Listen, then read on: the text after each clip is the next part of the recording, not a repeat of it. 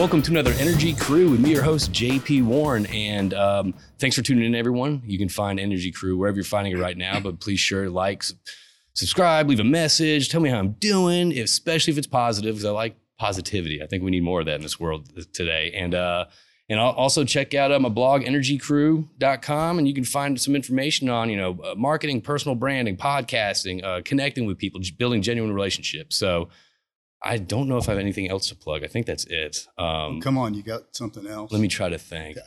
Oh, the, the thing that the, the new exciting stuff I told Yeah, you about yeah. off script that I'm starting. Yeah. Oh, that's big news. I don't know if that's ready for this because Okay. this is not about me. Okay, gotcha. David, this is about you today. So, Oh. everyone, I am sitting here. I'm so fortunate. And I'm, I'm excited to be sitting here with David uh, Wantuck, uh, the drilling manager at uh, Diamond. Uh, what are you? Diamondback Energy. I, I'm always confused. Like, there's always energy, resources, oil and gas. So Oh, it's yeah, like, you never know. you never know, you know. So I- Diamondback. Diamondback. There we go. That's all you need. Yeah. You don't even need energy. Just don't worry about it. it's No, no, Diamondback. no.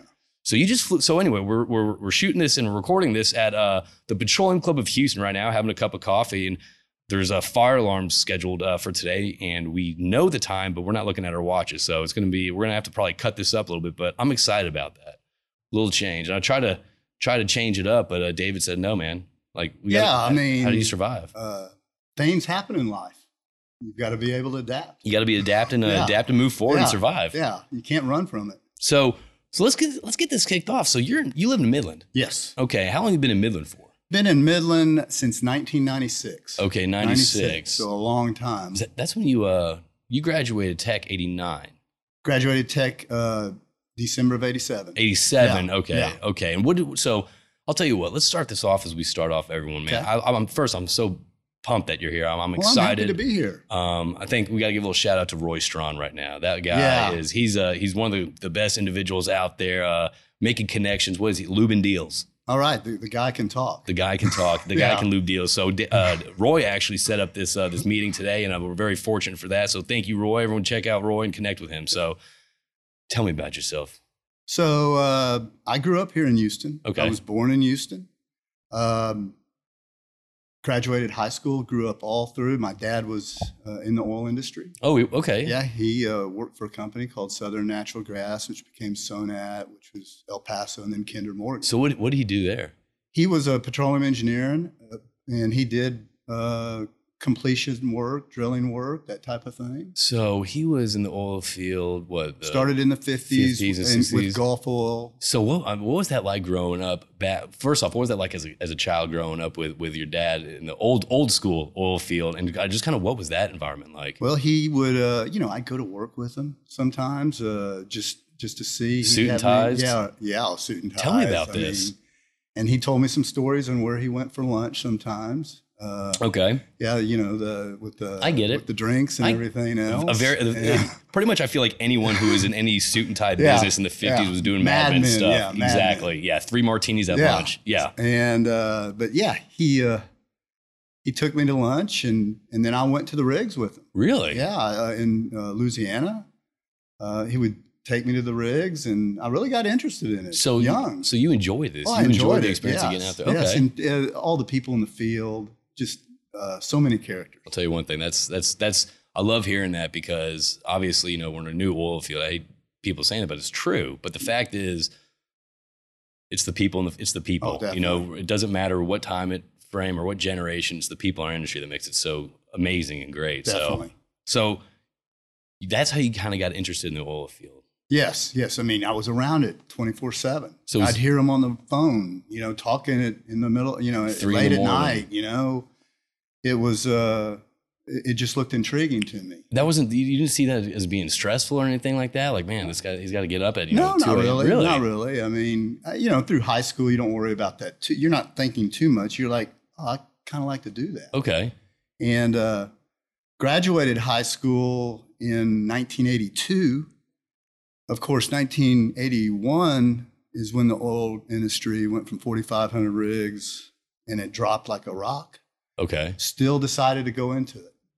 What was that? Okay, so so I, I, first off, I'd, I'm gonna I'm gonna touch on this later on because I love the fact that 81, 82 was a, a huge hit in our Yeah. industry, like Yeah, horrible. Same with 86. 86 Yes. too, and then there was another one 2020. But we're I want to talk talk about the difference in the cycles and kind of your perception on how you feel about it because you know people there's a lot of uh, people in our industry right now that's only been through the 2015 Right. thing, and um, there there's so there's that to me that was bad, but it wasn't as nearly as bad as um, most of them that have happened before. So I'd love to get your feedback on that later, Okay. but.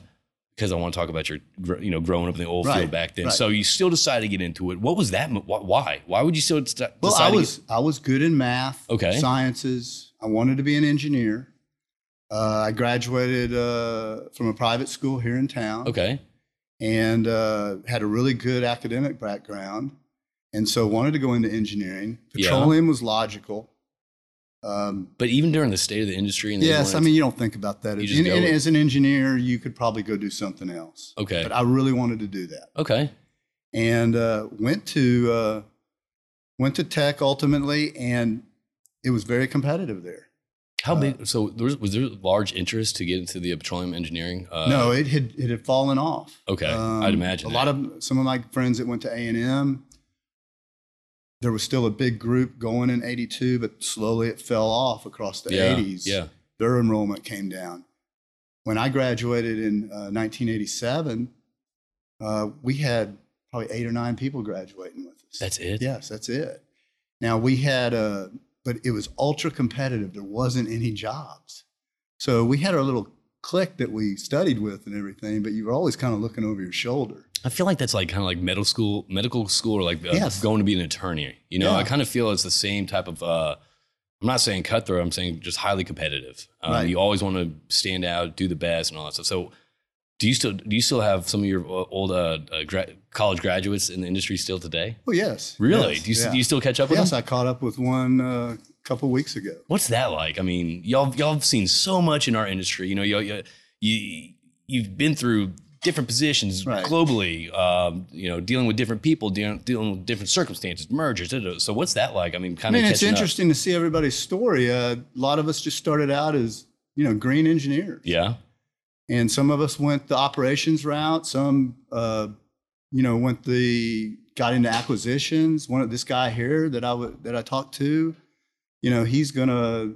They just did did a big acquisition. And he's going to be running a billion dollar company there, uh, you know, out of Midland. You know, so it's just interesting to see how everybody expands. So stay with stay with it, guys. Yeah. and girls, you got this. You got this. So It's- so. How did you land your first role in the oil and gas industry in such a tough time, such a bad market, such a highly competitive? There's not a lot of jobs, and you're you know recent graduate. So what what, what did you do? So the bottom line at that time, and this is unfortunate because this is this really doesn't correlate. Okay. GPA was king.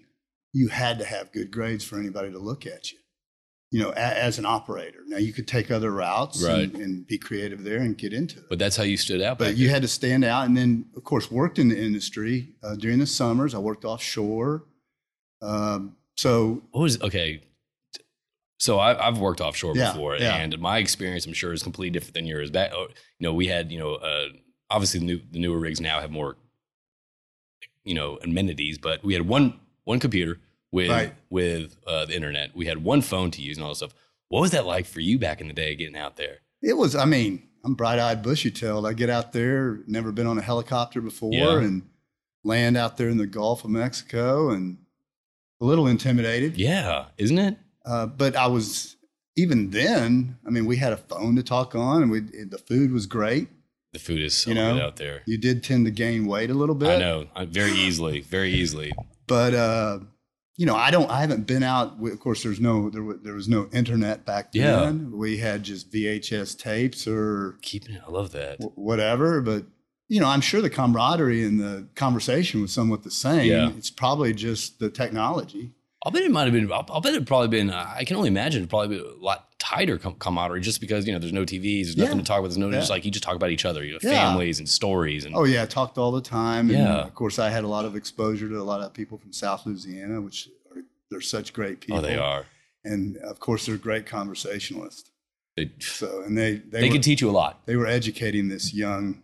This young, bright-eyed, Yeah, bushy tail, yeah, yeah. green, green That's hat. right. That's Uh, right. So okay, so so GPA mattered. GPA did matter then to get in, and and and I was lucky enough uh, when I graduated or or before, uh, you know, interviewing. I I got two job offers, uh, one from Marathon Oil, Was that in Houston? uh, that would be for West Texas, Okay. and then the other one with Meridian Oil, which later became Burlington Resources. Yes. Meridian Oil was formed out of El Paso Natural Gas, uh, Milestone, and Southland Royalty. It was owned by Burlington Northern because they had decided to get in the oil and gas game. Yeah. So uh, a lot of the people that started at Meridian Oil were from the Superior Oil Company, and they interviewed very rigorously, and it, it looked very, you know, it was a different type of company. Wait, the Superior Oil the Company? Superior Oil. So I know that because they have to. You have to say. That you have to say that Yes. because I know that. Okay. Are, are you surprised that I know that? yes, very much. This so. is why my Okay. old my old boss, my old mentor, my man, Bubba Smith, used his dad, Lonnie Smith, Right. used to work for uh, the Superior. And Okay. Bubba used to tell me stories like, "You got to say the." Yes. Like he told me, he's like, and he, so that's how I know that because of Bubba. JP, I'm impressed. Well, thank you. You know what? You know what? I don't know. I think I don't know how to act. that's going to be my sound bite. You know, if you don't listen to anything, listen to minute 11 and one second because that's when he says I'm impressed. So I appreciate Okay. that. So who else was there? Sarton? David Sarton. Yes, Yes. Uh, yes. He actually interviewed me at Texas Tech. Are you kidding? No, no. So Travis Sarton is his son. Okay. And Travis was the first guy I called on when I first got in sales in 2012 or 2013. He was the first guy I called on. And uh, yeah, he told me that his dad was over Yeah. there. I was like, Oh, great he's a guy. great guy. Now he's out in Midland now. oh, is he? Travis is, yeah. Okay. Yeah. So anyway, Okay. so So yes, um, ended up going to Meridian Oil. I took that job. I was very impressed with the company, their philosophy. was that in What- West Texas as well? No, went to Farmington, New Mexico, Okay. which is in the Four Corners, um, right up there in the Four Corner, of the north northwest corner of uh, New Mexico, Right. about 45 minutes south of Durango, Colorado, and worked that worked there. It was uh, I went out there and interviewed. Was very impressed. It was a small town Yeah. but it was a great i could tell it was going to be a great town to live in being you know, Being- being, being- that close to durango to Right. purgatory the, the mountains and whatnot So leave, so leaving Houston to go to, to Lubbock was fine. Leaving Lubbock to go to New Mexico for your first job. So this is 87, right? this is be in 88 now. 88. yes First off, I'm so jealous that you graduated back then. I love like the 80s is my thing. Like if I had to go back in time, I would Yeah. I would graduate high school. I think 86 or 87. Yeah. It's just a that that time to me. Like I love it. Anyway, okay that's my little side note, little side piece, little Right. information for you. So you moving you're moving over there to New Mexico, and how Yes. how was that your first? It was uh, so i was engaged at that time. I went out there she was still at tech going to take another semester so i worked out there um, you know for probably six seven months on my own. I was a reservoir engineer. I started out as a reservoir engineer. And uh, and then she came I had to i had to show her All right, we're back. We just had a little uh, in, uh, uh, interruption. They were testing the, uh, the the fire alarms here at the petroleum club, and we passed, which is good. But during that time, um, I went to go use the restroom, and they were cleaning the the restrooms. And I peeked inside the because the doors are open. I'm not a creep, okay. So let me preface that. Let me let me you know i just met you let me let me structure this. I'm not a creep, okay. So the the women's bathroom was open. Okay. Um, I've never been. I've never seen inside the women's bathroom here. It is legit. Like there's like nice wallpaper. There's like a nice uh, couch. There's a love seat. There's like a a vanity mirrors all around. It's like there's like full. It's like why isn't well? I get why the dude's bathroom isn't like that because I don't. I think it'd be pretty weird if you and I are having a well, it's, business it's meeting. nice I was blown. It was not. It was like a lounge in there. So I just, I just want to throw out. I feel kind of, uh, I kind of feel that's a little bit unfair, but that's okay. You know, that's that's another that's another uh, topic of discussion that uh, I'm going to dive into. Stay tuned for that later. So okay, so Dave, let's pick this up. All right, so you're you've been there. You're working there for six, seven months now, right? Yeah, You're- six, seven months. I'm a reservoir engineer. Uh, we're right in the middle of uh, the uncom- first one of the first. Well, it wasn't the first, but it was a big unconventional play there, the Fruitland Coal. Okay. Uh, Meridian was developing that. Um, so I'm in Farmington having a good time. And, you know, of course, I'm going to marry this girl and she's got to come see Farmington. Farmington is, it, it's Mesas. It's, it, it's okay, you know. But but it's still it's one of those things that you, Yeah, look, I'm a little nervous. you like it, but you Yeah, need to I'm a come here. and-. Yeah, you need to come here and So- actually get a, your finger on the pulse. Yeah, yeah. So what I do is, is I fly her in at night. Was the first thing. Okay. It's dark, okay? We head to Durango, and then we go on and head up to Purgatory. We ski that weekend, and then I bring her back to Farmington to at least see the benefits. Damn so, it. I mean, that, you know what? you I think I think if you ever lost your job in operations, you can get into sales any day Yeah. because that is that's a good that's a smooth smooth way to get someone to say yes to stay there. I don't know how I would do it in Midland because I'd have to drive a really long way. But I'm sure- in Farmington, I was able to pull it off. But you pulled it. But Yeah. you did, but you didn't need to prove it to her in Midland. You need to prove it in Farmington. That's right. She was that. already, she was, yeah. Gee, That's that's advanced sales right there. That's a nice piece of information to share to everyone, all, everyone in the sales industry. Yeah. So, okay, so she's out. Does she like it? Yeah, she likes it. Yeah, she Okay. gets she, she we get married. She comes, in, you know, Okay. she likes the place. Now. okay. Yeah. All right. So how long were you out there for? And you, do you stay in Reservoir the whole time? Uh, no, no. Uh, worked in Reservoir about three years. Did worked on ac- some acquisitions, just capital program economics, all the learned a ton. Okay. Capital budgets. Uh, back then, we actually did our economics on a mainframe computer, not a PC. Okay. We finally got Aries later on. One of the first to get that Aries program on the PC, but did that for three years. Getting kind of bored with the Okay. whole reservoir engineering. Wanted to get into operations. And so I did completion engineering. So how did that? How did, how did how did how did you make that? I guess besides the board and besides kind of uh, you know you stay with something I think two to three years. Obviously, you get to know, you become, and then you just kind of you just do you're just doing it day to day, Yeah. right? So I guess that kind of how the conversation go with I guess your management about switching over to, to get in operations. You know, a lot of the companies in, in drilling, it's a little different now, but a lot of the companies at that time rotated people around. okay, You know, a- after three years, they were more than amenable to move you. okay, So it really didn't take that much conversation. I was doing good in reservoir. And when I say boring, you know, you're just a new engineer. You want to go to the field. You're doing more of the Yeah. office work. no, I get So, that, I get that. Um, No, we, good. we went to, um so I went on into completions and started fracking wells. Everybody thinks wells started fracking in the late 90s. We fracked everything. Uh, probably I was supervised probably 100 frack jobs while I was a completion engineer. We didn't we didn't have any remote. We had to go out on site. So this is 91, 90. This is no, pro- yeah, p- yes, probably ni- 91. okay, all right. So we're we're we're uh, completing those wells. It was a great experience. and so you love that. You Well, I love getting in the field. It's, Yeah. it's something different, something Yeah, new, or something even in the office planning it, Yeah. you know, that type of thing. Okay. So it was a great deal.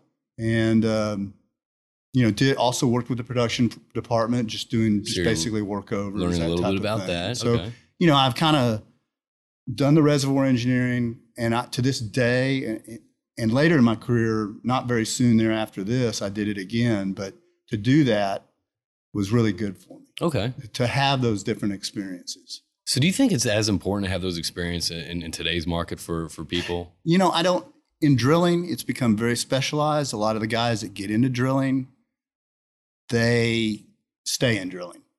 And there's nothing wrong with that because it is a very specialized Yeah. field. However, when you are in those other situations, when you've worked in those other roles, you are, you know, as a driller, you've probably seen it, or anybody. Your blinders, you have blinders, you only see Yeah. kind of one track. Yeah. And to be able to understand the other parts of the business and actually have worked it, it really helps. You know, that's what I remember having a conversation with Kate Hyken. Um, she's the general manager over at uh, Aventive, and she kind of said that she kind of echoed the exact same thing. Right. Like, you know, she's like, look, I was doing this for so long. You know, this was important to me. If, you know, uh, the timing of this was extremely important. You know, then once she went to a different role, you know, which, you know, drilling, completions, uh, production, reservoir, you start understanding how, like, whatever you think is important in, in your role, it's also that's directly correlated to a different uh, focus. So you kind of understand on kind of the the train on how everything needs to go and why some people, you know, some drilling and people are like, oh, completions, get off my ass about this. Like, da, da, da, da. Yeah. But if you have that experience, then you're like, okay, well, I understand why they're on my ass about Right. this. You walked in their shoes. It's real easy for us to be judgmental when we had never done it. yeah, exactly. And so it really Just get it done. Yeah. Yes. Yeah. But once you once you're exposed to the different, I guess, dynamics of each individual role, you understand kind of, um, wow, okay, I could if I did this, it might help them out a little bit more, and vice versa. That's correct. Okay. Yeah. So you're doing this, you're getting your completions experience. You're liking it, you're loving it, you're fracking wells, 91, 92. Yeah. So I'm doing really good and The company loves you. company loves me. Okay. I That's, think they do. okay. Uh, they're getting, they go on and want to transfer me to uh, corporate here in Houston. Um, I went into a very unique role. Uh, I went to into a geoscientist group, Oh. geophysicist, geologist, a special group that did uh, exploration conventional plays Okay. And also uh, did unconventional, was looking for unconventional. So I went into a corporate group. I was the reservoir engineer. There was one other reservoir engineer, and then there was a bunch of geologists and geophysicists. So how is that for you? You're you're going from New Mexico, you know, on on location on stuff. Now you have a corporate job in Houston. Right. Now you're back in Houston. Yes, You've been gone for probably what eight years now, Yeah, something like yeah. that. So what was that like? it was. Uh, it was intimidating at first because I'm trying to figure this job out. Mm-hmm. Moving to Houston was no problem. I had been here before. We moved up to the Woodlands, great place. Okay. So, but as far as figuring out the role, you're suddenly with a bunch of geoscientists. Yeah. And I will tell you, I learned to appreciate their role so much doing this. But as an engineer, there's always a little frustration. Uh, in that role, I was the gopher boy. You know, so I did What's the frustration uh, between uh, between that uh, the two? Uh, just, you know, you're in an engineering role, just like everybody. You've got certain geologists that have this type of personality, certain, you know, it, it it's, just, per- it's personality at yeah. the end of the day. and uh, but it was a good it was a good assignment. I did that for three years. I did a lot of traveling. Um, I did learn some things. This was kind of an elite group. Um, I did learn something that to to this day I have an opinion that I don't know that these elite groups or these corporate groups, specialized expert groups, really work in companies. Ooh, okay. Talk to me about that. And- Why? Because what happens is is you've got all these supposed experts. Yeah. And of course, you've got all your divisions that have the same people working that play. Yeah. They know what's going on. And so I think, I think in these uh, corporate groups like this, or like even a specialized, I've seen it on specialized drilling groups that are not really associated with a division or an asset. They they just got their little experts. There's a little bit of an ego arrogance. Um, and then the, the common man that's doing the assignments out there actually probably knows a little bit more. Yes. Yes. And also, the other thing I've noticed is that those expert groups tend to have their little pet projects. And so it might not apply here, but they're trying to apply. They're trying to push it to justify. now, that doesn't mean I'm sure it's worked, but in my opinion and what I've seen, I think it's better to keep it at the asset level. You know what's funny? So this is this is not the same thing, but Yeah. it kind of is. I remember when I was at uh, Noble. It was I called it the uh, I called it the uh, the shit rolls uphill. So Okay. you know, like you get all these new top, this new style of top drive or whatever like that, and it's and it breaks down nonstop, right? So you got the rig manager calling the superintendent and be like, "This thing is a piece of shit. Sucks. We don't Yeah, like it." da, da, da.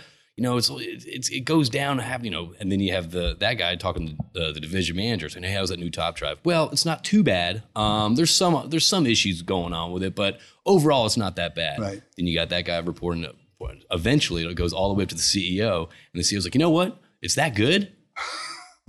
Put him, on, put him on the whole fleet. You know what I Yeah, mean? so it's like yeah. it's it's the whole like shit rolling uphill Yes. when it's just like there's so many different like yeah it's like it's the people in the field it's the people actually you know boots on the ground that know what's going the on. The people, and it's even the engineers, the geoscientists that are associated with that asset, Yes. they know a lot more usually than that supposed 30 year expert. Now, he knows a lot and he may have been somewhere, but trying to apply it to some basin that he's never been to, no, and he probably hasn't visited that's either. tough. You know, and they're doing the best they can, but it, it just, I don't, I don't see it. I don't see that. So is this the kind of group you were in? You were in like one of those specialty groups? Yeah, specialty Okay. group. We were look, working. We'd have to go out to the to the re, we call them the regions, and present. Hey, y'all need to be doing this. right, and they're You like, know. "Thanks, corporate." Yeah, they're sitting there going, oh, they're being nice because you know. But I, I saw that. But it was the people in the group were great. It just and the group was eventually dissolved. There was some good things that came out of it, but and the group was usually eventually dissolved, and then that's where I went to my next role. Okay. Yeah. So got dissolved, and then and then what, what situation are you in at this point? So I'm in Houston. Okay. Um, Did They- you know where you what what what your next step was? No, but they gave me my choice, Okay. and I said that I wanted to go to. I'd done uh, completions, I'd done a little production, I'd done reservoir engineering. Right. I wanted to do drilling. So this is this Yeah. is so this is where where it Yeah, starts. so that's 1996. Okay. So I had been an engineer for what eight years, Yep. and went on into the drilling group there in Houston, in the Houston region, over at Greenspoint. We called it Guns Point at that time. I think we still do. Okay, do- we, do it? yes, that's Okay. still that's still true. anyway, we that's where I went. Clayton's lunches, I get it. I dig it. and went and did that and started working Western Oklahoma deep gas drilling in Okay. Western Oklahoma out of Elk City. Uh, I was here, but that was my area, and so I did that. Uh, really cut my teeth there. So your da- so your dad was a driller too, right? He, you- did drilling some. He did a lot of. He he was kind of like me. He did a lot of different roles. Oh, really? Yeah, Okay, all right. yeah. But this is the first time. Like now, you're in drilling. This is Mhm. kind of uh, you found your passion at this point. Well, I think I have. Okay. You know, I'm just starting out. Okay. And uh, really started to enjoy it. I mean, it was it was great. Uh, Western Oklahoma was a great training ground. Um, it was you know deep deep wells. We're talking deep vertical wells. Right. A little bit different than, and uh, did that for, gosh, I think two or three years. You and you and you're and you're liking it. And you're Oh, I'm loving it. okay. And, and what what about it do you love versus your other roles? it that it's so immediate. You know, everything you do, even even compared to a completion engineer, everything you do, you see the results, good or bad. I feel like every person that I've spoken to, Mm-hmm. like every single one of my customers I talk to that's that's in drilling or any guest, and I'm like, you know, like, what about it do you love? And it's always that answer. It's always like, I love the fact that I can do something, I can see the result immediately. Um, I love the fact how it's not this this straightforward, you know, activity that like there's there's problems that you have to fix. And You have to think outside the box and be innovative with it, or it's it's it's the excitement of constantly every day is not the same. And that's what people love. Some people love that, some people don't. Oh, it tears some people up. It does.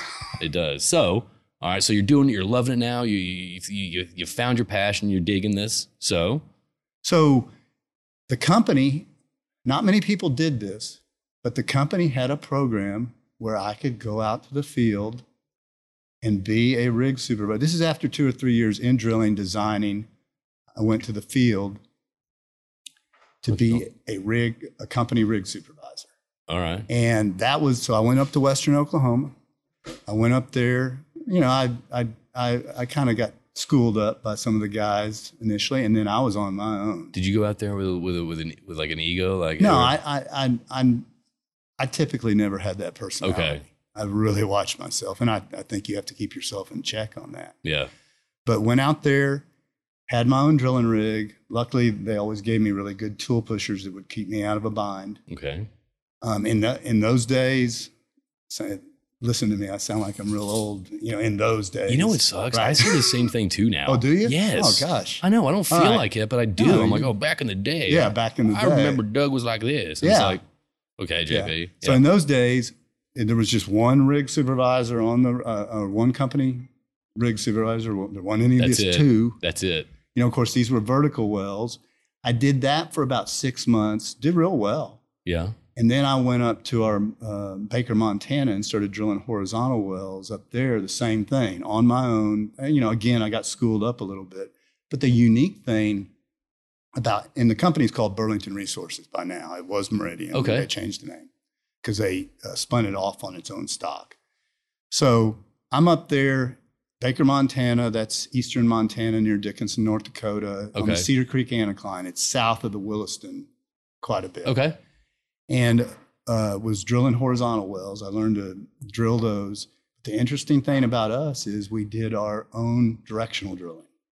So we we had our MWD kit, our MWD guy out there, but we did the directional drilling. Okay. So here, yours truly is Back- learning how to do that On the fly. on the fly. Okay. All right. but um, you know, pretty good at math, pretty good at the concepts. Had been drilling for a while, and so the the issue was there's only one there's only one company rig supervisor on there. So you can imagine when you're drilling the curve, drilling the lateral. Of course, you're having to make the directional decisions on whether to rotate or slide ahead. It gets pretty tiring because you're up constantly I can imagine that. so you uh, you're just like you know you go on and put in your and then you're you're about to fall asleep right. in hindsight i don't know if that was too good an idea from a safety standpoint but i learned a ton because i drilled a lot of uh, horizontal wells up there and and and learned how to directional drill. I, I don't know if I was the best, but I kept it in zone. And I think that's you a pretty interesting, I guess, uh, side practice to. I mean, as a, as, a, as an engineer, a petroleum engineer, you're going through all these things, and now you find yourself up in, uh, you know, in the upper upper, you know, United States, Yeah. man. You're and you're and you're learning how to directional drill Oh yeah, fly. and this that- is the winter also. So, Oh, uh, so, oh, so that's. I mean that's fascinating to Yeah. me the fact that you know you have all this and, and then you also have to add this added Right. directional drilling experience on it. yeah. How did you what what all these roles you're getting into? It, it sounds like you've you've done well at them. You've, you've succeeded at them. What would why like what what gave you that um, um, ability to I guess go I'm- on to the next thing? I've always, when I've been taught something, I'm always trying to what I call drill down into it, get into every little detail, try to put myself in the role, ask the questions. What if? What if this? As they're teaching me. have you always been that way? Yes. Okay. Yes. All right. And so be you know, whereas whereas some engineers, what, what I've seen over it, you know, people will sometimes just act as a spectator. You know, they're like on a tour. it's like not my that's You not that's not my well, job. Well, I mean, even if you. they're even if they're getting trained up on it, I'll still some I try to preach. You got to put, you know, you really got to put people on the spot to be able to get them to do it for themselves, and that's always what you know the tack that I took. And so, yes, I'm nervous as anything, you know, drilling the especially drilling the curve, yeah. um, but was able to do it. And That's- so I did that for another six months. So I, and then I come back to Midland. We're we're doing all this out of Midland. All right. Um, I I didn't tell you, but our group out of Houston got transferred to Midland, and and in '96, that's when I'm. That's Yeah. when that's when you've been there. pretty, I was only in Houston at the drilling group probably for eight months, and we moved everybody to uh, Midland. Okay. so we're doing all this out of Midland. Came back to Midland out of that role, and then started the engineering of the horizontal wells up there. So that was really good. I knew all the field people. The field people were great there. Uh, they really helped me out, and uh, did that for I don't know another couple years. I can imagine. I mean, the fact that you were out in the field, the fact Mhm. you're over the operations, watching Yeah. the rig and all that stuff, Yeah. you're dealing with the people out there. Yeah. That to me would be a huge, huge asset right there. And- just just having that trust and that relationship. That's right. And it's done a lot. A lot of people do do rotational assignments now. So Right. it's a good deal. And, you know, so after that, I went into the next unconventional play, which was the Barnett Shale in the Fort Worth Basin. Okay. You know, Mitchell Ener- Energy started that play. Yeah. They're the ones that kind of came up with the modern day frac. Uh, Mitchell was with the, you know, large, uh, high rate, slick water type fracs, kind of started off the, So you're seeing this. What's going on in your mind when you're seeing this this new way, I guess, to perform operations? Well, we're, we started out as vertical wells, Right. And then um, you know Mitchell is developing it. Devon buys Mitchell. They continue to do it. We enter we enter the plays through acquisitions. Uh, we're kind of close followers. Okay. but it's all new. You know these very high rate. We did some high rate jobs in Farmington, but very little. That's got to be exciting. And it, it is, and it is, and that's kind of the that's kind of the start of all this. You know, uh, Eagleford and, and in the Permian and whatnot the boom. Yeah. the boom early on because this is like uh, probably 2000 to 2004 this Okay. is going on and uh, so did that uh, for three or four we had a lot of rigs running and made a lot of trips from down i-20 from midland to weatherford decatur denton Oh, we did a lot of that Yeah. it was a zoo down there i mean there were a lot of rigs chesapeake was in there devon I've heard some from Yeah. some of my buddies back in the day, like the back, you know, the Barnett Shale days. It was, Yeah. just, it was just a difference. It was It like was. it was. It's never blown and gone that way before. no not in that area Yeah. because that was a Mitchell's area way, way back. You know, Mitchell was the guy that built the Woodlands, George. You oh know, yeah. So yeah. he he started way back. Then. You know, he had all that, but then everybody came in and it was boomtown. Uh, it was almost dangerous to drive on those roads at that time. Was it like personal helicopters flying Yeah, around everywhere? yeah. That's what. I, that's because my buddy moved up to Fort Worth at the time. Yeah. and it- that's what he was saying. It was just insane. Yeah. It was insane the activity. so that's I did that uh, a couple years. Okay, and then what? Then, then what? So then I became uh, I got promoted to drill and completion manager. All right. um, I think it was called ops manager, but I was in charge of um, all the operations for drilling and completion in uh, Western Oklahoma, in the Barnett Shale, and a little in the Permian. We didn't have, uh, we weren't doing that much at the time in the Permian. Okay. Um, did that brand new role. That was very learning intensive. Did you first. like that? I guess new uh, new level that you were at. Did you Yes, enjoy but that? anytime you become a manager, it's an uncomfortable at the first. And um, I learned a ton, you know, but it, it was a slow learning, having all that, uh, all those operations, not only drilling, but the frac completion operations, just a lot going on. So how do you? I guess I mean, when, how did you figure out your management style once you got to your first managerial role? I mean, what? I really hadn't at first. okay. you know, I was just feeling my way through it. Uh, you know, later on in my career, I become a manager again here Right. at Diamondback. Totally different approach, but there, I'm just trying to figure out things. So what? you know? So what was that? I guess approach. I mean, in your first role. I mean, I mean, because obviously there's you know, you know, there's obviously the old school um, uh, oil field way to manage people. You know what I mean? You pay them from the neck down. Right, You know what I mean? right. Um, you're hired hand and all that stuff. And oh, I missed my son's birth. Whatever. Um, no, seriously, that's that's a true Yeah. story that happened in my past. Yeah. Somebody somebody told me that like bragging about that. I'm like, that's not cool. But anyway, so um. So there's all these different management styles and all this stuff. So you're coming in. This is your new role as a operations Mhm. manager. Um, so I guess what kind of management style did you, did you I guess want to I guess come come my come to the table management with? style has always been um, delegate and to let the person do his job. empowerment. Now, with that, as a manager, you've got to stay in on the detail. A lot of people will be such delegators that they don't know what's going on until something goes wrong. And then it's like how and then this it's a But I've always felt like, even, you know, of course, in this role right now, I feel the same way. I'm just much more, I feel much more advanced. Uh, in those days, even though I had all this experience, you're still going, hey, have I got what it takes Yeah. to do this? But my style has always been to listen to what others say. Of course, you may have to make a tough decision, but to delegate uh, and let the guys do their job, not micromanage. Do, so do you think your management style, and this is probably an obvious question, but do you think your management style of, of, listening and empowering and delegating has definitely helped you uh, in your Oh, career? Yeah. Definitively. Okay. You know, I think that uh, I, one of my favorite books is this book called Drive by Daniel Pink. Okay. And he says what motivates people is autonomy, being an expert at their field. They, everybody wants autonomy. They want, they don't want to be micromanaged. No. Uh-uh. You know, uh, some managers still do that. A lot of them still do that. Um, and then they want to be kind of the ex. These are high performers.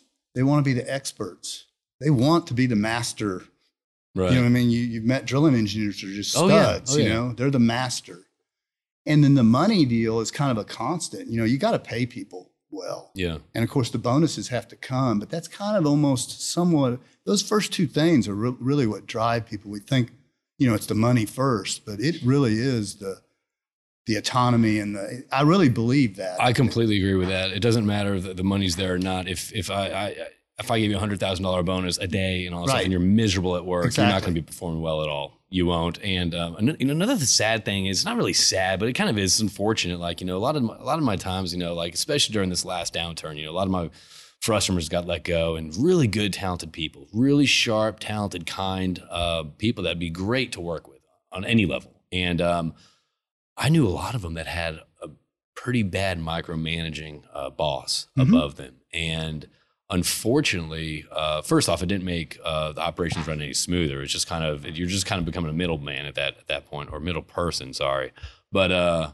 like that. And then um, so, uh, but unfortunately, what I see is like you know once people are let go and people are put out there into the into the the, the employment uh, world and trying to find their next role because they were micromanaged they can't they're not they're not able to showcase and highlight their experience or or kind of where they shined or what they were good at because they never had the rope to make a decision or to do something to impact the operations uh, or you know the, the cost structure in the right way it's just it's unfortunate because i understand why people micromanage because i'm sure that's how they were, Oh, yeah. were and i'm sure that's kind of from above them Mhm. you know the pressure the, the feeling the heat from above them but when you're doing that, I mean, you're actually kind of like hurting uh, the your subordinates right there because you're not letting them. I mean, not even looking for a job or not, but you're not letting them kind of m- make a name for themselves, and that's to me that's that's tragic, you know, because why would you hire someone if you didn't trust them to do a great job in the first place? and and you know not only are you not highlighting them but your your results are probably not going to be as good You know, really, as a manager, as a manager, it is especially young managers. They're hot shots. Yeah. You know, it's about them. But really, as a manager, it's really. I mean, this sounds cliche, but it is about about your people. When you when you when you have something uh, when you have something successful happen, you need to highlight your people. You don't Yeah. highlight yourself. Now, and it truly is true that when something bad happens, you've got to take take the you heat. take the heat. yeah. Um, and there's a lot to that. But that's, I mean, that's the thing that's not cliche at all. I mean, it is about the people. It is. It's I mean, totally. And if, if you have a good team that really uh, respects you as a manager and, and, and wants to work, Right. with you wants to do a good job, you know, the last thing they want to hear is for, you know, David to walk in their office and be like, hey, I'm disappointed in you. Yeah. Yeah. Oh. You, that's the other thing. You really need to, you know, where, when you see something good, a lot of managers hold it back. I don't know why. You need to compliment Yeah. and you need to recognize everybody. That's the number one thing. I just said the autonomy. They, the recognition is what people want. I'm not saying invent something, but when you see something, you really need to be uh, recognizing them. Sure, there's critique that's going to come in. Yeah. If there's something going wrong, you need to talk to them about it. But really, with your with your staff, you should be complimenting a lot more than uh, te- you know, uh, not to critiquing. There's Well, a- crit- well, a lot of people are like, well, he did a good, they did a good job, but that's their job to do a good job. So, well, the man, that, that- that's Yeah, that to me. And yeah. also, I, I remember my first, uh, my first boss in the in the oil field. He's always like, always compliment in public, and Mhm. chastise in, or critique in private. yes, Like, never call someone out at a table or anything like that, because that's compliment in public, Right. critique in private. yeah, yeah, and and that is that is definitely what you need to do. And you know, s- I haven't always done. Now, all this has been developed. Yeah, no, we're not time, and, perfect. and Yeah, I it's a make process. mistakes. It's a process. But that's that is the philosophy that I have. So okay, so um, you're doing this, and then so I'm I'm then and then we get uh, bought by ConocoPhillips. Okay. So I'm I'm I've been with a large independent, medium to large independent for uh, for 19 years at that point. God, it's already 19 years. yeah, it's already 19 Wow. years. Okay. So um, because I from 1996 to 2006, 10 years, I was doing all that yeah. you know, because I was a, you know, I was drilling engineer and then manager, and uh, so we got bought by ConocoPhillips, and that was that was a challenge. you What, know? what, was the challenge about? Was it was it more kind of the it was the fact that it was a super major? Was it more the fact exactly. that it was a a, a, a clash of uh, cultures? What was it? Well, it? it was a clash of cultures. Now, ConocoPhillips is an awesome company, Oh yeah, man. awesome, Gotta- yeah. but you, you know, being from an independent, there is a clash of cultures. yes, And, you know, that was tough, but, you know, I got on board. I realized that if, you know, we're going to make it, they bought you. So you better, you know, you better not just sit there and complain. Yeah. A lot of people will complain, their productivity will go down. You cannot do that. If you have a problem with that, leave. You know what? You, that's exactly right. I remember being um, at a previous company and we made an acquisition, Mhm. and uh, there was a group of you know probably about eight people that came over to our group. Um, you know the old fast track group and all that stuff. So they came over and literally seven of them would sit there and bitch and moan and complain. Mhm. Oh, that's not the way we did it over, you know, over there. That's not the way we did it over there. Seven of them, only one person after that was on board because the other, it, it- it's just start creating all this, this, this shitstorm and the dramas, these prima Oh, donnas. yeah. And next thing you know, it's like, this isn't a choice. You can't put plant your, either you're on board or you're not, Right. you know? Exactly. You have to get on board. Yeah. And, and, and to be quite honest, if it's not for you, you, you can go somewhere Find else. something else. Exactly. So I was, uh, I became uh, drilling and completion manager for ConocoPhillips. Okay. And uh, they added the panhandle assets and there was more Permian going on. So I had a lot of areas. And, th- and they still expected you to kind of, hey, look, you you do your management style, you take care of you take care of your assets, and and and we're we're gonna trust you to do that. They did that, but you have to realize a, a super major has a different, even though Burlington had a great safety record, it's a whole new level Oh yeah, uh, from ConocoPhillips standpoint. right. and so really had to get up on up to speed on that. So there was a lot of pressure there to to get up to speed.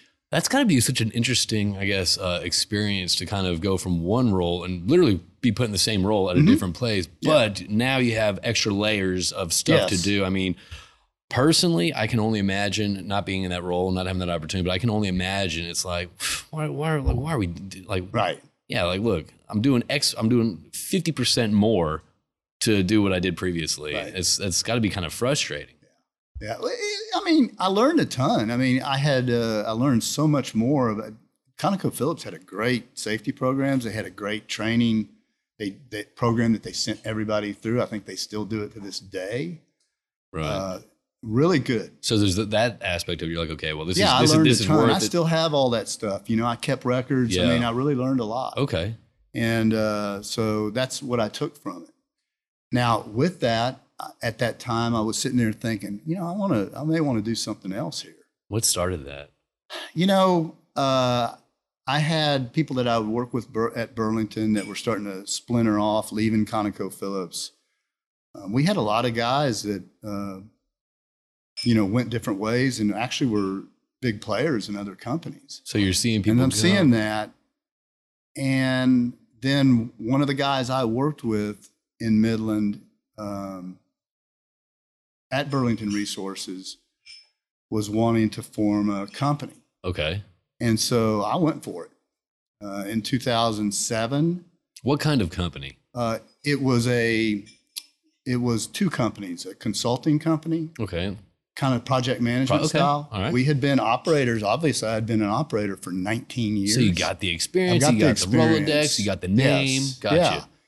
Yeah. Um, and then also, but was what was unique. This was a little hybrid in that we weren't a pure going to be a pure consulting company. We were we weren't going to have many consultants working for you know the model where you just take money off the top, Yep. pay the insurance, everything. Mhm.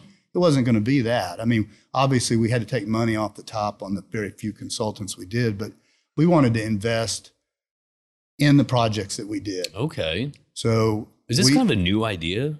well, I think some people had, had done it. My partner, he had a lot of contacts in Midland, old school, Yep. uh, old school guys, reputable guys. And so obviously, companies that are starting out, and especially when they go to the private equity guys, and especially as time has gone by, the first thing that private equity guy wants to know that's going to fund you is who's doing your work Yeah. because it can turn into a cluster real quick Yeah, if yeah. you just, you know, just go out there on the street and shop somebody to do it. Right. Right. So we felt like we could bring that to the table.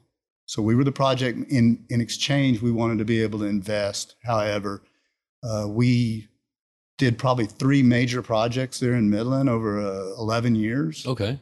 Actually, four. Three of the four turned out very successful. Were successful flips. Um, learned a ton because now I'm having to do everything. You know, I'm having to permit wells. I'm having Oh, to do, from- do surface use damages. Uh, having to drill them.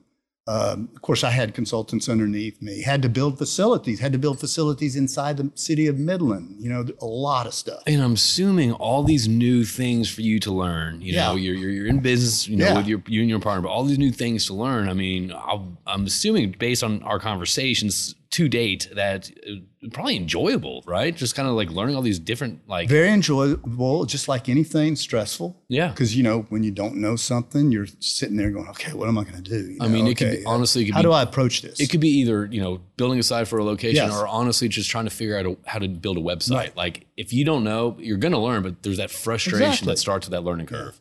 So my partner, he was really uh, a great person to to lean on because he was field based. I was engineering based. Yep. We made a good team. We had two other partners there, and uh, did that for eleven years. Um, did uh, did a little just pure consulting to start out with, just pay the bills Yep. as we started, you know, doing that. So I I, I was working for a company there in Midland at, at the start, but within about a year and a half, got our first kind of private deal, uh, and went and that's and- what you were going for, right? Yes. So how was I mean? So once you got that first deal, that was like okay, that that was an exciting time. Oh yeah, yeah. Because uh, of course, at on that one there, um, we had to come up with some money. yeah, yeah. You know, that's a big deal when you start putting your own money into something you're doing. and plus, It changes your philosophy a little bit when it's yours. when it's yours. Yes. And yes, you try as a company, you try to act like it's yours. But let's face it, you're going to really balance risk and reward If it's yours. if it's yours. Exactly. And actually, on those type of deals, you need to balance risk and reward because, uh, like with Diamondback um, or any other Burlington, you're a drilling machine, so you can try different things. right. And, it's, it's it's okay to take a little bit more Exactly. risk uh, to, for a potential payoff. exactly on the on the pri- you need that you need to get that well down on a private deal. You want to do it for as cheap as you can, Right. But you're not going to do something way out way out in left field to try to save a buck. That makes sense. So that's what's really different about that. And then the other thing I learned about this is that even though I'm a driller and a complete, you know, I'm a mechanic, you know, operations guy uh, on the DNC side and some on the production side, what I learned is production is king. I mean, drillers, uh, they're egotistical as anything. I'm being funny. I am a driller, but Oh no, totally no, no. I can confirm. I can confirm that. You know? I can confirm Yes. that. For all my drilling engineer buddies out Mhm. there, you know who you are. I love y'all, Right. but it's true. Exactly. So production is king. And especially on a private equity thing, developing that type curve and getting the maximum production and keeping production on. And even for a large company such as any company, uh, Diamondback, anybody else, production is king. Okay. You can think all you want about your drilling side. And yes, you do need to reduce cost and you need to drill them as cheap as possible. But at the end of the day, at the end of the day, you got to keep that production going. okay. So I learned a ton there. All right. Um, what else? The other thing I learned is just go into business with people you know. Go on. Go, And- uh, go on. Go on about that. I feel, there, I feel there's something more there. Well, I mean, luckily my partner, we did that, but there was a couple times where we did some consulting work for people that weren't so familiar with the oil and gas business. Did you know? Did you know them? Did you have good relationships with them before you did that? Or No, it- these were just some blind, very small Gotcha. things. Gotcha. Talk about a pain in the ass. Yeah, I can imagine. No, I can you know, imagine. really, I mean, some of those guys are great, but it just makes things a lot more difficult. And then the other thing is, is it's my ethics. If you, you know, if something goes wrong in the oil, you know, on a well, first thing you don't, first thing you really don't need to do is just try to go find a service company to blame it on. You know, people do that. Even in large independents, people still try to do that. It's My philosophy is not that. You have to look in the mirror.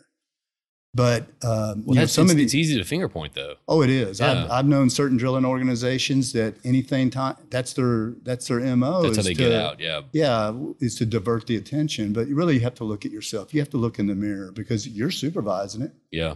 What the hell? Yeah. you know? that's you're preaching the converted. So, um, but the other thing I learned is some of these guys, these uh, you know land guys or people that are developing the plays, um, especially ones that had not drilled many wells, just very difficult on everything because if something goes over cost, they don't understand it.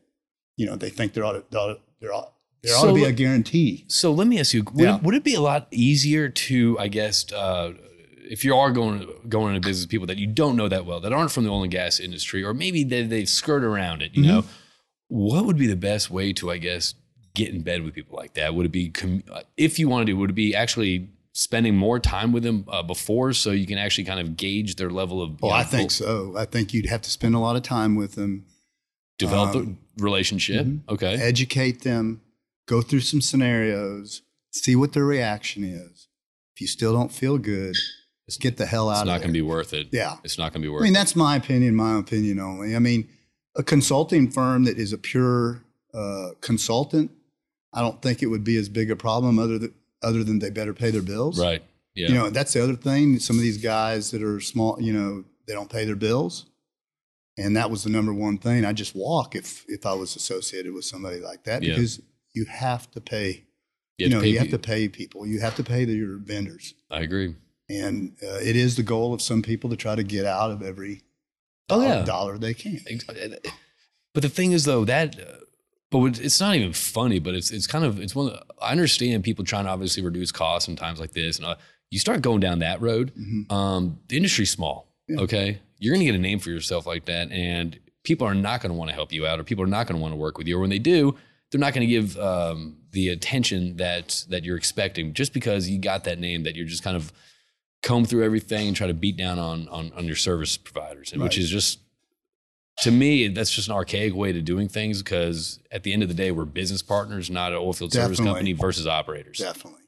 you know, that's that's the thing I preach even to our guys is when something goes wrong. Obviously, a, a, a service company messes up, they may have to come Take a to the table, yeah. take a little hit, but you really need to look at yourself because a lot of times it does involve your supervision Yeah. or your or your guys that you're paying out there to supervise. But then again, that's the ego thing. People don't want to admit that. no, but the the best ones do because of self critique. I You agree. know, if you can self critique, um, you're going to be really good. So I did that for 11 years. Well, hold on a second. I'm gonna I'm gonna pause on that Mhm. uh, self critiquing thing. I have I don't know what's been going on with me lately, but I've been kind of you know I've, I've been you know I've been preaching this, preaching that. I have been a big um, advocate of, of focusing on yourself, like Mhm. um, just looking looking looking inward, saying, okay, well, where can I contribute? What's my value? What's this? What did I do wrong? You know, Mhm. versus I I I just want to echo that point of taking some accountability on your own because in this world it's so easy to pass accountability like oh it wasn't me I, Right. I didn't do that but once you start doing that you're only going to improve yourself as not only as a person but also as an employee as a teammate so i, I love that aspect right there i just want to kind of just touch yes. on that I mean, self critique is so important. We preach it every day at Diamondback. We have some of the greatest uh, ops meetings, uh, and they're not negative critique, but when something goes wrong, we go through it. yeah And, you know, same with yourself.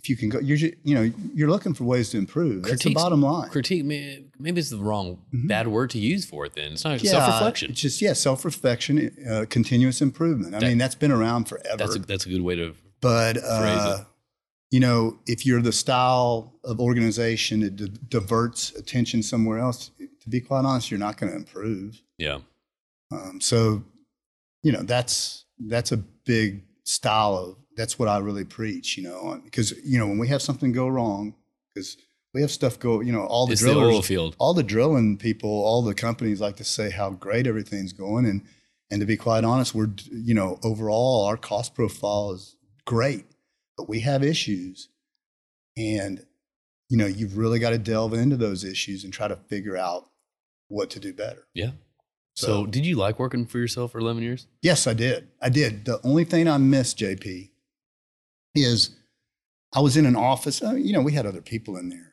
but you're kind of by yourself. yeah You miss the camaraderie. you miss the network. Oh gosh. Okay. You know, I mean, you really do.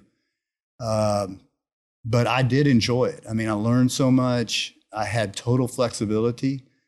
Uh, when you're working for yourself like that, you've got to make sure and uh, save during the good times because you're going to have dips. right Uh, a lot of people don't do that. Well, this is this is really good information. Yeah. Go on, go on, go So- on. but yes, you have to, uh, when you're making the big money, don't be spending the big money, right, you know, or try not to. I mean, there's nothing wrong with treating yourself. right. Yeah, But don't a little bit. don't live like that. Yeah. You really need to keep us because there may be times, uh, you know, there might be something happen that suddenly the revenue in coming in. I, I I can think of something pretty close, you know, that happened just a year ago. and you know, I what? mean? this is this isn't just people going on their own business. This actually goes out. I remember. Yes. I remember when I was working offshore. Every time I get to that helipad, it's, I was like, "Got this new grill. I just bought this new boat. Bought this." I'm like, exactly. dude, like, what? The, like, do, do you have like? I'm not saying do you have savings, but it's like you just like you, every time money comes in, money goes out. Yes. Yeah, like I'm not. This isn't. This isn't strictly for business owners. This is for feel hands, everybody. You're exactly right. Oh my god, it was, it was so funny though. Like they'd always buy toys after. I loved. Oh, yeah. I loved Yeah. hearing about it. Just got this gun, five thousand dollars. Okay, Yeah. okay, but um, so I think that so. I don't know where that tan- where that tangent brought me, but yeah, I just remember you telling me that uh, save. Yeah, save. I mean, uh, basically in business for yourself, you're totally dependent on the revenues. You know, with a job, you same thing. You don't need it, but you do have that paycheck every Yeah. time. The paycheck may not be there for a couple months when you're in business by yourself. That's scary but exciting. yeah. So, but I really, I truly enjoyed it. So you missed you missed the people. You I did miss the camaraderie. camaraderie. So so when when did this kind of uh, you take the leap on jumping into So- Diamondback? We went in, um, you know, we went in 2015. Uh, we actually started, we had a pretty good program. Our last flip, uh, which was, we developed all the property just, uh, just north of Midland, uh, the country club and east of there, and uh, did that did that sell? Was this the last flip? you- 2015. Uh, it was probably 2017 Okay. or something like Okay. that. We got that done, or maybe it was 26. I can't remember the year. And then we entered another. We did another play. It was our last one. Was not so successful right. because you know one thing you have to remember, uh, especially on private equity and all this. Everybody always hears about the good things. You know, there's a lot. You know, for every one, there's probably a lot of sad stories too. Oh, yeah. You know, it, it's not an easy business. Well, that's how they operate. There's, Yeah. there's they have you know 15 irons in the Mhm. fire. Right. Exactly. Yeah. So 2018, beginning of 18, oil prices starting to creep down. There's less deals for private equity to exist. There has to be people market. buying stuff, Yes. right? Yes. The other thing is the horizontal market, the horizontal drilling has come into play. Suddenly, you're not drilling 800, uh, one and a half million, two million dollar uh, vertical wells. You're drilling ten million dollar, or at that time, 10 million, nine, 10 million dollar horizontal for the yeah. drilling and the completion.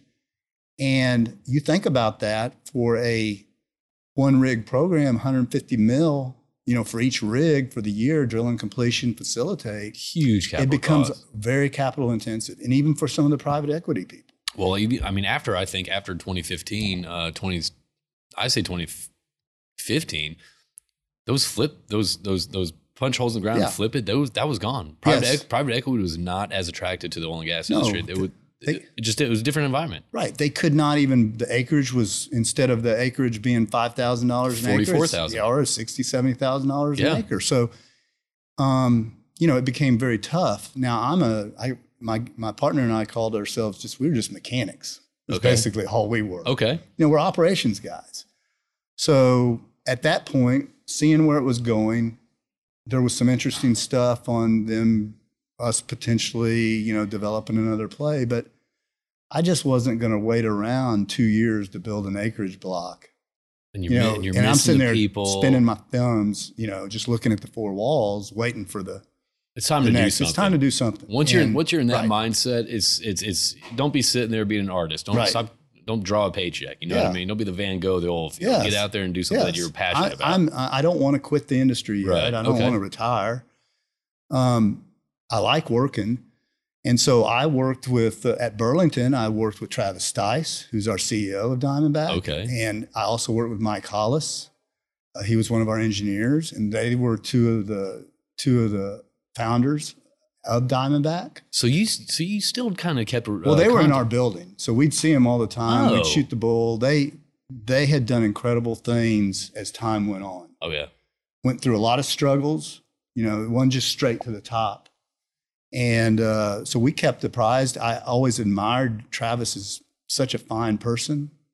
And that's who I wanted to target. So I called up Mike, and, you know, uh, one thing led to another and became drilling manager at Diamondback Energy late 2018.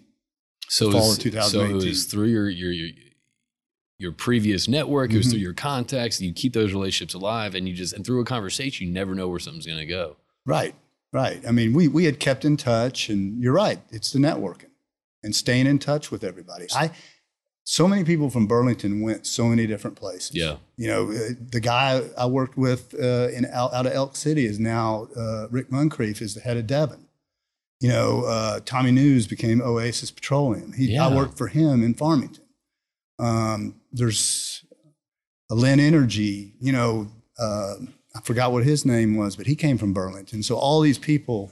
I call it the, know. the spider web Yeah, effect. That's what Bubba used to call it. It's Yeah. like you might not get any success, like if I'm calling a Mhm. marathon for X number of years, but you never know where that gentleman or that you know Right. that, that that lady's going to go next where and exactly. help you out. Yeah, exactly. So that's what I did. I went to work for Diamondback So- as a drilling manager. So you're you're going from managing yourself, Mhm. managing some folks for 11 years, you know, trying to do that. Now you're at a court. Now you're at a, a you know one of the premier companies out Mhm. there, the growing companies. You know, obviously people are trying to get in the door there. It's like a lot of a lot of spotlight on that, and now it's a corporation. So Right. now you're managing again. yes, yes. So talk to me about that transition. you know, it wasn't that big a. Tr- you know, I had been, I'd done it for 19 years. Yeah. Yes, it had been 11 years since I did it, but I went back into it pretty easily. Uh, Even when my uh, business partner and I were talking about it, I went back into it fairly easily. you know, after going that 11 years by myself, gave me so much confidence because, I mean, it was trial by fire. Yeah. Because um, my business partner and I used to joke, you know, it's a lot different being on your own than having the mothership Yeah. and having all that support. So when I went back there, and with Diamondback, I did not want to go into a, I wanted to go into a pretty fast moving. Even though it's a now becoming a larger independent, it's still we've got probably the lowest head count. So it's still a small, a smaller field. Yeah, we've got. I mean, if you look, we've got the highest production per head count that there is. Okay. So we've got a low head count still. Now we've grown. There's a, we've got a lot of employees, Right. but not near the employees. So it's still a lean organization. I wanted to go into a lean organization. Yep. one that didn't, you know, all organizations have politics, but I didn't want to go into one that was politic heavy. Politic driven. Yeah. So I, that's why I selected. It's just a good fit. It was a great fit. And that's the way it is there. And, you know, I've got drilling engineers that report to me and uh, drilling superintendents. And, you know, it's been great. It, it was different in the fact that suddenly here, David had maybe at the most three rigs going, probably at the most one rig at a time. To suddenly, at that time, suddenly I had 16, I think up to 16 drilling rigs underneath me. But I was I was equipped at that time to handle that Okay. you know, but totally different, right? But you kind of probably needed that that confidence to do that to step in that role with 16 rigs. yes, I mean, spudder rigs and all that. there's, yes, I mean, I felt good about it. Good. Yeah. I mean, there's a lot of, and I think they're doing good, but there's a lot of drilling managers out there that were, and they're doing good, but they graduated from college maybe seven years ago. Yeah. I, you're, and there is a you're right. development. There is a development. I mean, I've seen a lot. Okay, so that's a that's a great segue. Mm-hmm. So let's talk about that for these for these drilling managers. You know that, that are that graduate college. You know, seven to ten years Mhm. ago. What I guess I mean from your perspective, obviously to me, advice is you know take it or leave it. Like people actually they act like oh, what would be your advice? I guess towards um, uh, corporations or individuals that are that are achieving these these managerial roles at such a an early stage in their career. I guess. it's kind of what I said before. They need to, you know, usually those guys that get it are high performers, right? Mhm. It's kind of like Michael Jordan. You know, Michael Jordan was didn't he try to coach at one time and he was terrible I at it? I feel like you're right. yeah, Yeah, I think he Yeah. did, or maybe it was Magic Johnson or something. But you know, these high performers, you've still so you've got a little bit of an ego, right? Right. You get you're a manager now. I'm you know, young, big I'm time. manager. Yeah. yeah, you've really got to check your ego. Yeah. And the other thing, what I said earlier, you still got to, you know, it's not going to be all about you. It's not all about you. You're there for a purpose, but your guys are the ones that are getting the work done. Yep. Um, and I think sometimes the younger managers, they, they discover this eventually. And, and some of them may be perfect when they go in. They may have the personality that Maybe. just all lines Sure. up. Sure. But I would just say check your ego, listen to your people, give your people credit, you know, listen to your field organization. And, um, you know, there's a lot of young managers that have made decisions where all the input was coming in the opposite way and they still made a different decision. That's Now, maybe that was right in a certain standpoint, Right. but a lot of times people get burnt trust your people. you really have to trust your people and so that's the only thing i would suggest and and just realize where you are at in your career that you still have a lot more to learn Yeah. you know and, and even myself i to this day which what have i got 33 years of experience i mean still no You're don't still know curious. You're still asking no, questions. do not know everything i mean these these these young drilling engineers or these guys that are working for me Oh, they, and not all of them are young. Even these 10, 11 year drilling engineers, they know so much more than me about all the motor selection and the bits and all this stuff. I, I know a lot about situations to try to keep us out of trouble, you know, overall.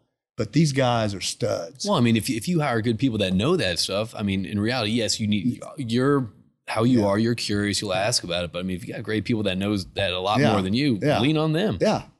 So, but I that's what I would that's what I would tell a new drilling manager. So what about this down? I mean, uh, so you've been through several downturns in the past. Obviously, some that rocked the industry, some lesser ones, and all that stuff. how was your feeling towards this last downturn and kind of uh, what are you where are you seeing things now? I guess with the with the capital being You're- starved from the market. You're talking, uh, you're talking the COVID downturn, oh, right? oh man, Yeah. oh buddy. Um, Now now we just got flagged for saying COVID. David, try to keep that off this off the air. Oh, no, I'm kidding. that- no, I'm kidding. okay. You know anything right now? It's like you mention COVID. It's like see this, see USA.gov for you know COVID. It's like Oh, okay. I just it was a meme. It was a meme. okay, so- gotcha. No, yeah, the COVID the COVID downturn. The uh, of course ESG is a big thing now. yeah, Um, the markets are starving capital to the oil and gas companies. Ha- has it been this bad uh, before? I've never seen. I no, never have I seen the um the energy energy. Um, you know, looked down upon so It- much now. bad. Yeah. Now, with that, um, I still am very positive because the bottom line is, in my opinion, uh, the renewables just aren't there to replace that yet. No. And a lot of people think it's going to happen instantaneously. I tend to think, agree that it's going to be a 20 to 40 year process, you know? But I don't know all that. And I don't know, you know, I'm not an expert in that field, but I do think we've got a good industry looking ahead of us. Yes, I'm, I'm not. I'm not in that field too to understand you know renewable technology and all that stuff. But I'm also in, living in the real world Mhm. where it's like I don't want to switch all over to renewables right now because I do like driving. I do exactly. like I do like air conditioning. I do like saving a little bit of money on uh, versus spending it on a higher utility bill and all that stuff. And the, frankly speaking, the technology and the storage capacity and the infrastructure is just not there. And that's the thing, though, is let's work together. Let's have conversations together, being us versus them, which is the narrative that Yes. And I will tell you this on the ESG side, as a company, you better have a plan and you better have a real plan. So I'm not against that. I mean, we're coming out with all sorts of good things, you know, flare reduction, you know, making our prime movers, you know, electrify our prime movers on our compressors, gas lift, all this stuff. There's a lot of low hanging fruit that we're doing right now. We've been forced to do this, but it's, there is some p- real positive to it. I just know? talked to my buddy uh, Ryan Keys, who's over at a Triple Crown uh, Mhm. Resources, and he's like, you know, ESG's here, okay, Yes. and it's not going anywhere. Mm-mm. Like it really isn't. He was, I mean, he's meeting with investors, and that's kind of the theme of what what he's hearing, and he decided to to kind of instead of look at it as kind of a you know a, a, something that you have to deal with, you know, a daily occurrence that you have to go through and manage and all stuff. He's like, he started turning into a, a profit. He's like, you know, let's look at this as kind of an area to, to create generate revenue. right. And uh, he spoke at the DUG up in um, uh, Fort Worth a couple weeks ago. But like, I loved that thought process. Like, let's not look at this kind of as a pain in the ass to deal with because we're doing it already. But let's how do we make money off of this? Right. Yeah, and and from what I've seen, looking at uh, what we're doing, uh, you know, you can look at it on the website to see what we're doing. But it is exciting to see the technology because, uh, to be quite honest, you know, the reducing the flaring and and all the things, tankless batteries, whatnot. I mean, it, it really makes sense. Are you seeing a lot more technology come out of this downturn than you have previously before? Um, you know, I am seeing that the, the biggest technology I'm seeing on the drilling side is, of course, uh, you know, the AI, uh, the kind of the Corvas or the Yeah. NOVs or the Mobilizes. Those are coming more to the forefront. We're using that technology. The automation, I'm not there personally. You know, I'm old school, but it's going to happen, especially with the labor force. Oh, I, You yes. know, I, I can see. I don't know if any. You know, everybody's thought of automation from the just the economic standpoint, but I almost think that this labor force, you're going to need to automate more. I'm just skeptical. I know that I'll be there when somebody else figures it out. I'm not going to be. You know, we, you know, we'll be fast followers. We Yes. won't. We won't probably develop the technology. right. Um, but that technology, and then of course all the motor, and you know they just get more Yeah, and yeah, more. yeah. But um, But I'm talking like the, the Corvus stuff is pretty exciting. The NOV, I mean, all that stuff. I mean, the oh, stuff it I'm is. It's seeing. amazing. Dude, I was walking around uh, uh, DUG Permian. I'm seeing this, I'm seeing so many unique, cool, innovative ideas, and I've never seen this type because usually technology innovation in the oil field is what a better motor, right? Or it's better Right. this, better that.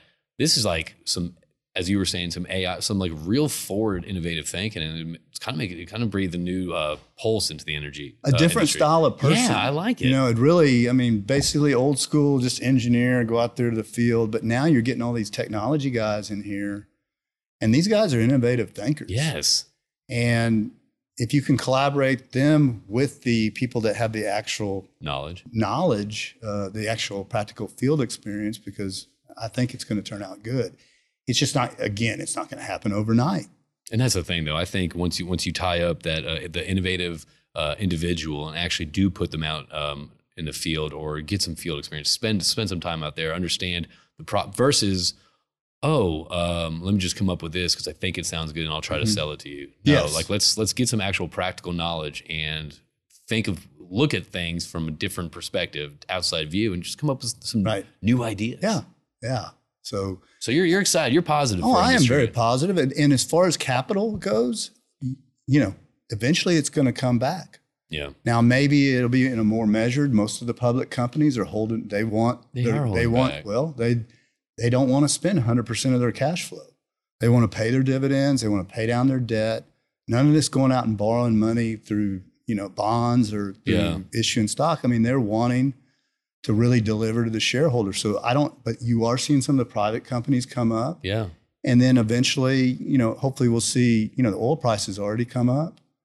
Uh, these uh, all these big companies are going to throw off massive earnings, and It'll be you know people are getting more efficient. Um, do I think that it'll be grow, grow, grow like you know you're borrowing to, to drill? No, you're probably going to have to have that dollar in your pocket to uh, to actually be able to drill that well. It's gonna be a different way that Yes. the oil field does their business. Um, and I'm sure some of the private stuff will come back too. That I think the acreage costs are still prohibitive because I don't think they ever came down in the bust. You know, uh, maybe know. maybe distressed companies, but I think that you know right now I'm sure it's it's They're holding. to- yeah, People are. I mean, especially with the commodity price being that, Yeah. people are holding tight. I mean, that's. Yeah. Yeah, that's it's it's kind of a, a, self fulfilling. But I'm uh, positive. I am positive. I, I almost think that the the pendulum of the ESG is going to all almost maybe cause too much massive, oil, you know, hydrocarbon increase. You know, you wonder if we're getting too ho- far ahead of ourselves to Right. where because you were starving. I mean, people are not drilling yet. No, you know, no, oil wells do decline, yes, and now we're sitting at what a year and a half. I mean, they everybody stopped drilling all all around the world.